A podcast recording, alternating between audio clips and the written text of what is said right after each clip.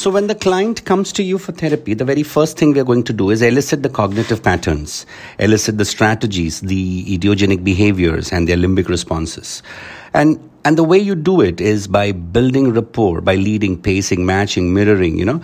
And while doing this, you are keeping them on the score, finding out whether they are past, present or future in their narrative, expression, existence, and also whether they are telling the story as a protagonist, first position, or as a storyteller, second position, or through imagination, through metaphors, mythology, and stories.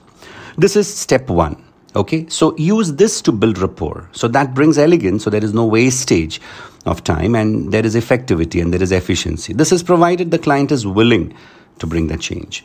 In doing so, in doing so, you are very subtly discovering their values and beliefs and point of views and rules and permission.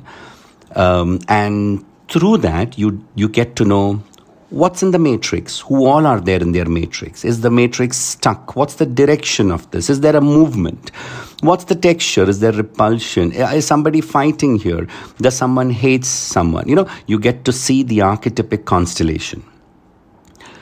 And once you get this, you move to understand what's stopping them from reaching the excitement, the satisfaction, the orgasm of the urge, of the awareness that life is calling. What is their big difficulty there? What's hard for them? What's difficult for them?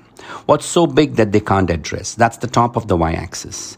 Or where do they feel small and intimidated? Where do they, where do they feel insignificant? Where do they feel their self-confidence is sabotaged? Or where is their confidence less and self-respect gone and self-esteem gone? Well, this is the negative side of the y-axis, the lower side. And while doing this, what do you see in them in terms of memory, in terms of emotion? Is it ha- are they having depressive grief, uh, loss expressions, feelings and emotions? Are they depressive? Well, then they are past driven. And are they anxious about something in the future? Are they scared about stepping into something? Well, this is the right-hand side of the x-axis. And, and this is what you are beginning to notice. What are their old programming? What are their old conditioning? And in doing so, you come to know, well, what kind of blocks are they living? Well, are they living desensitization, which means have they brought in the block way ahead that they don't even know? Have they begun to deflect, ignore what's important to them and replace it with something else? Are they projecting things? Are they going through retroflexion where they're turning back on something? Have they introjected at something which is unexamined, like the watermelon? Hmm?